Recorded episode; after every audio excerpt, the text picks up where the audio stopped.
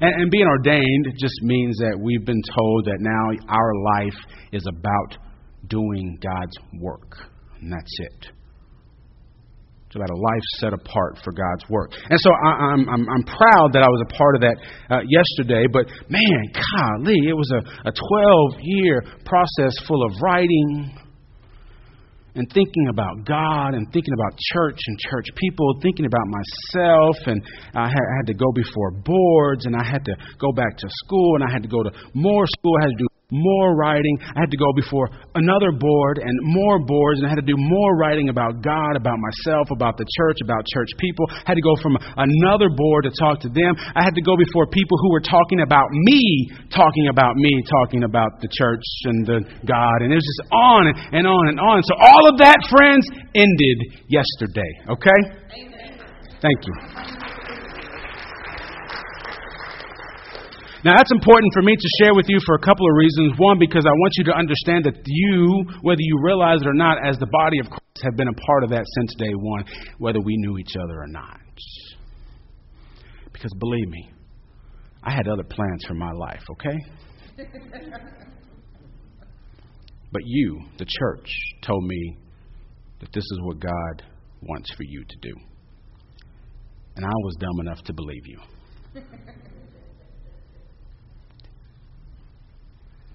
So I want you to understand that, but I also want you to understand that this is not just about me being a preacher because that's real easy for you sitting there and say, oh, yeah, well, he had to do that because that's what he was supposed to do, and now he's got to go on and keep doing it. It's not just about me being a preacher, it's about me being a disciple. And the reason why that's important is because it's not just about me being a disciple, it's about you being a disciple too. Because you have to be a disciple just as much as I have to be a disciple. Are y'all with me still? And Jesus gathered with his disciples. He told them that he would meet after he was resurrected. And as they're all coming together, he says, Hey, guys, you like what you see? Now, you know what? It's time for you to go and make, guess what? Disciples. Now, as United Methodist pastor, you know this, I'm sure. We, we go quite a bit, don't we? Take this guy from Galveston, he went, he was told to go all over the valley, and then he was told to go to the cowboy capital of the world because you'll fit in there real nice, John.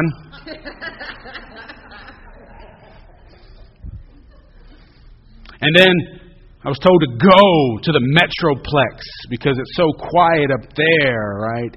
And then it was time to go to the cleanest little city in Texas. So it could be easy from where you're sitting to think, yeah, it's easy to go. But I want you to realize that you're called to go as well. Now, your going may look different than mine, but you know what? You're still up on the mountain with God. You're here God's house, God's day. You're still hearing the Word of God telling you to. Now, maybe you need to go home. Maybe you need to go see a friend. Maybe you need to go to work. Maybe you need to go see someone at the hospital. Maybe you need to go pray with someone. And in that going, you've only left about, I don't know, 10, 12, 14 miles. Maybe that's your going, but you know what? You're still called to. We're all called as disciples of Jesus to go and make more disciples. That's who we're called as the body of Christ. That's what we're supposed to be. If someone asks you, what does it mean to be Christian?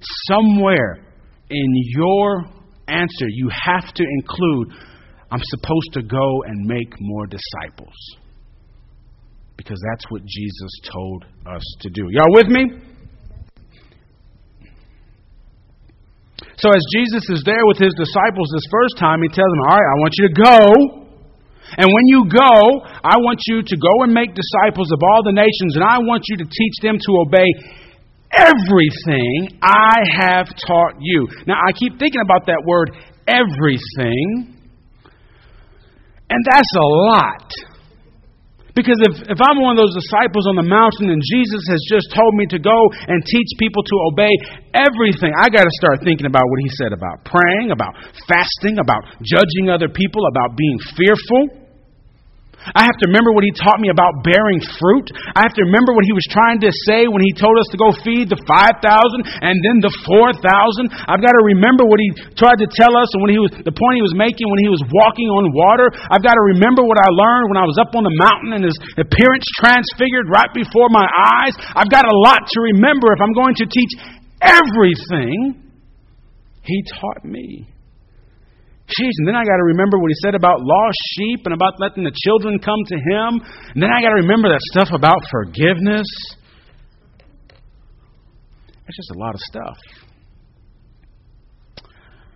Well, I, I want to give you a bit of encouragement, hopefully, if you think somehow that um, that is kind of too much stuff to teach, especially all, all at once, and it's kind of overload, information overload. You, if you're worried that it might be too much, I'm going to give you a word of encouragement. You ready for this? We cannot, and we do not, do it all on one day. Our discipleship, when we are teaching, you said amen, so let's see if you're going to say it again our discipleship, teaching people to obey everything that He has taught us, and teaching ourselves as well, can't just happen on one day. Our discipleship is more than Sunday mornings, what I'm trying to tell you nicely. Y'all with me? If our job as the body of Christ is to go, therefore, and make disciples of Jesus Christ, if that's our job, Think of it this way if you had any other job and you told your boss, that sounds like a good job description, uh, I'll see what I can do for you in one day a week. You wouldn't do a very good job, would you? And unfortunately, like I suggested to you before, that maybe indeed this has been the great omission of the Church of God for a while. Maybe we've gotten caught up doing some other things, and we've forgotten that the first thing we were called to do was to go and make not fans, not people who say they just believe, not people who say they're okay with God, not people who say, hmm, I like the songs they sing, but we were called to go and make disciples. Y'all with me?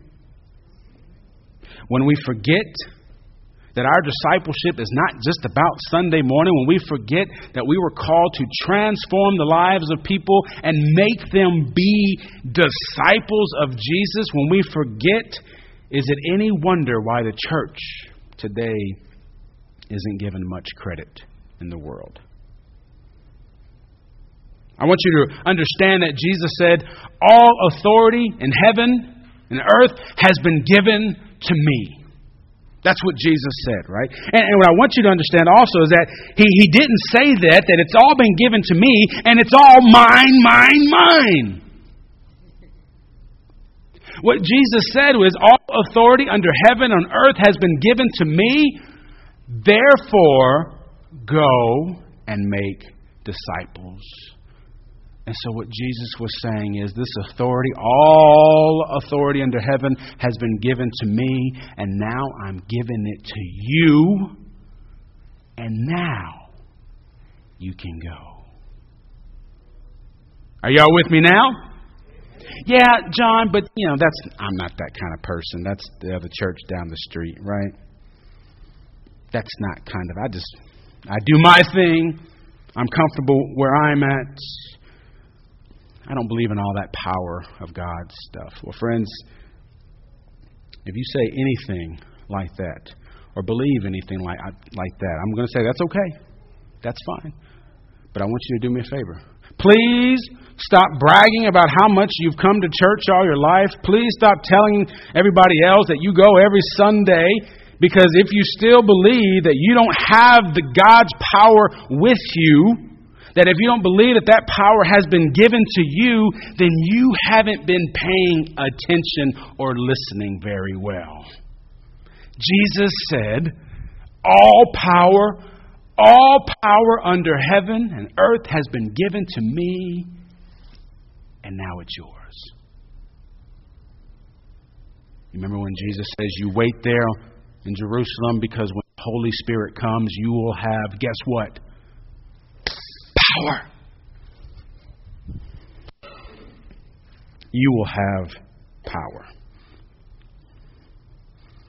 And I know you probably hear me say that, and hopefully you believe that, but yeah, but then Sunday afternoon comes and I forget what hymn we sang, and I don't, I don't feel quite the same. I don't have the same enthusiasm as I did Sunday morning. And this whole power business, I don't know if I if I have what it takes to keep that kind of power. I don't know if I'm if I'm the right material to have God's power in my life, and I want you to know that you're in good company if you ever feel that way.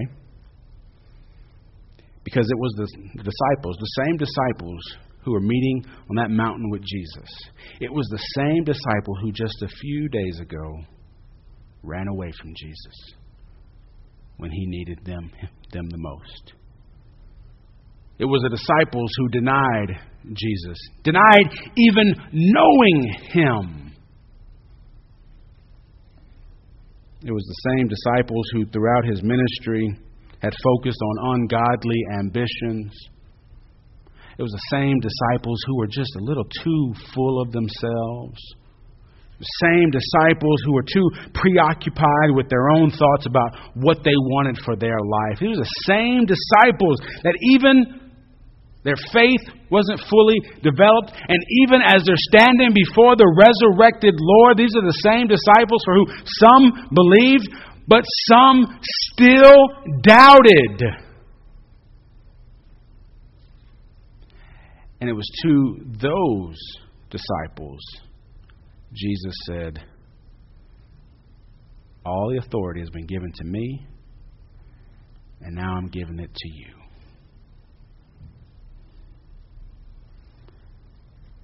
Fathers, mothers too, don't we worry about giving our car keys to our kids?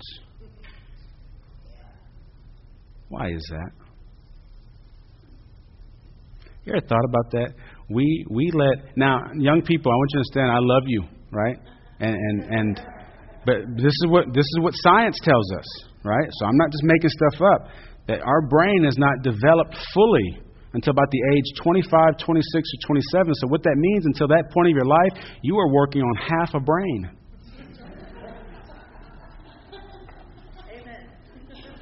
Amen. And I'm not just saying you, all of us were there as well, some point. And so, parents, yes, right. and so, parents, let's think about that. We, we, we dangle our, key, our keys to our children keys to our one ton cars and say, hey, just be careful. Do you realize the power that we're giving them and how scary that is? Because do you really think they understand everything they're capable of in car?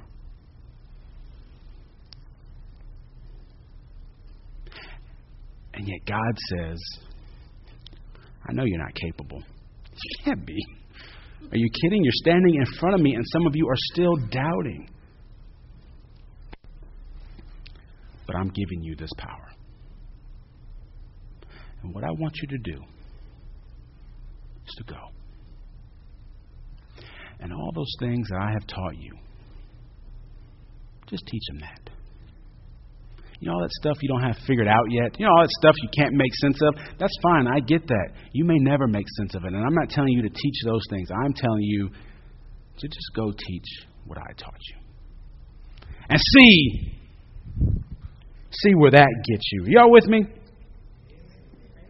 See, Jesus didn't tell them, all right, when you get your act together, then I'm going to give you your mission.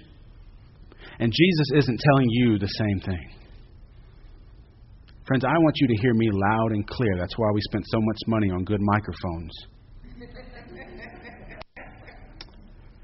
you have been given the power of God in your life. Act like it.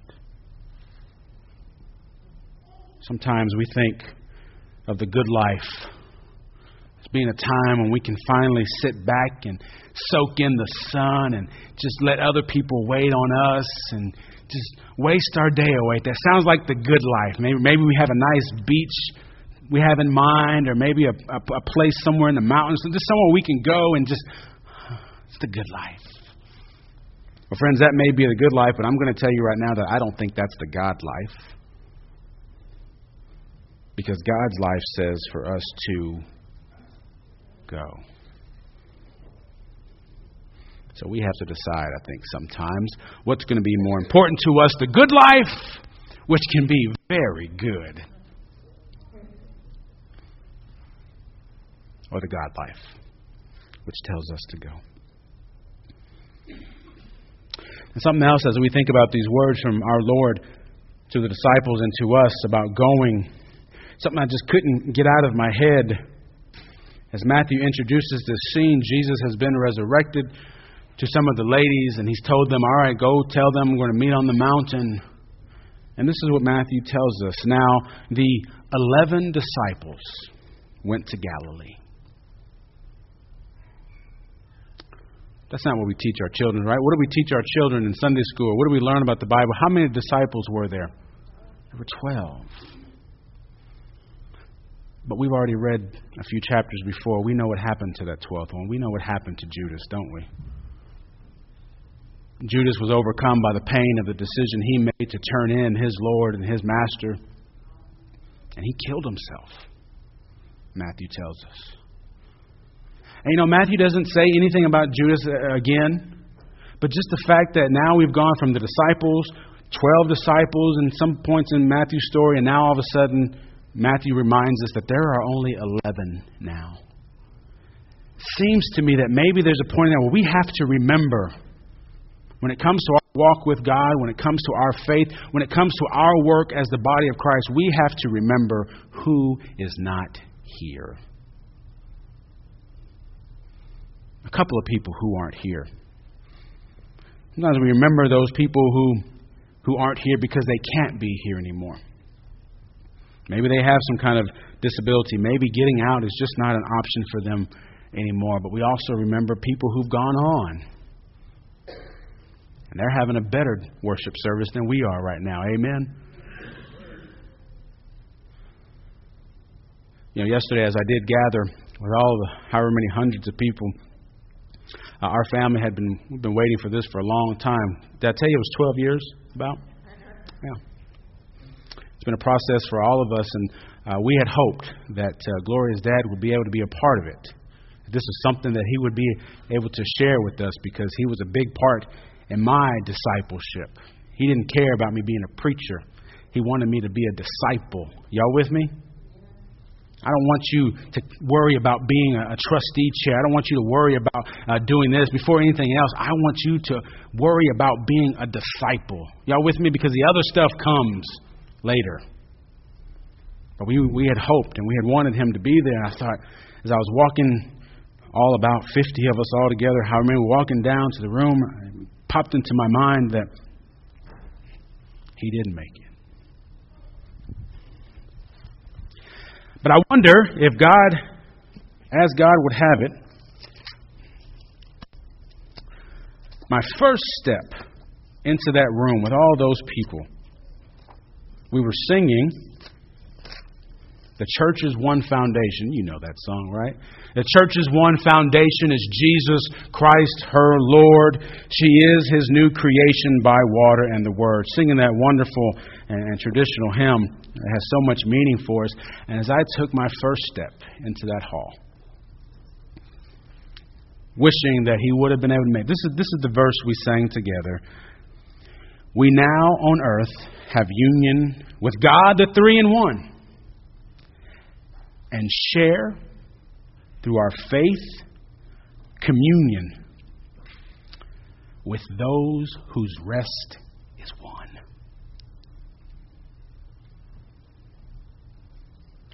See, the church, when we gather, we remind ourselves that this faith isn't new, it's been given to us. And when we make sure that we go and we make sure that we are becoming disciples of Jesus Christ, we are standing on the faith of those people who can't be here anymore. We are living out their faith now. We are remembering the things that they taught us. And their faith becomes our faith.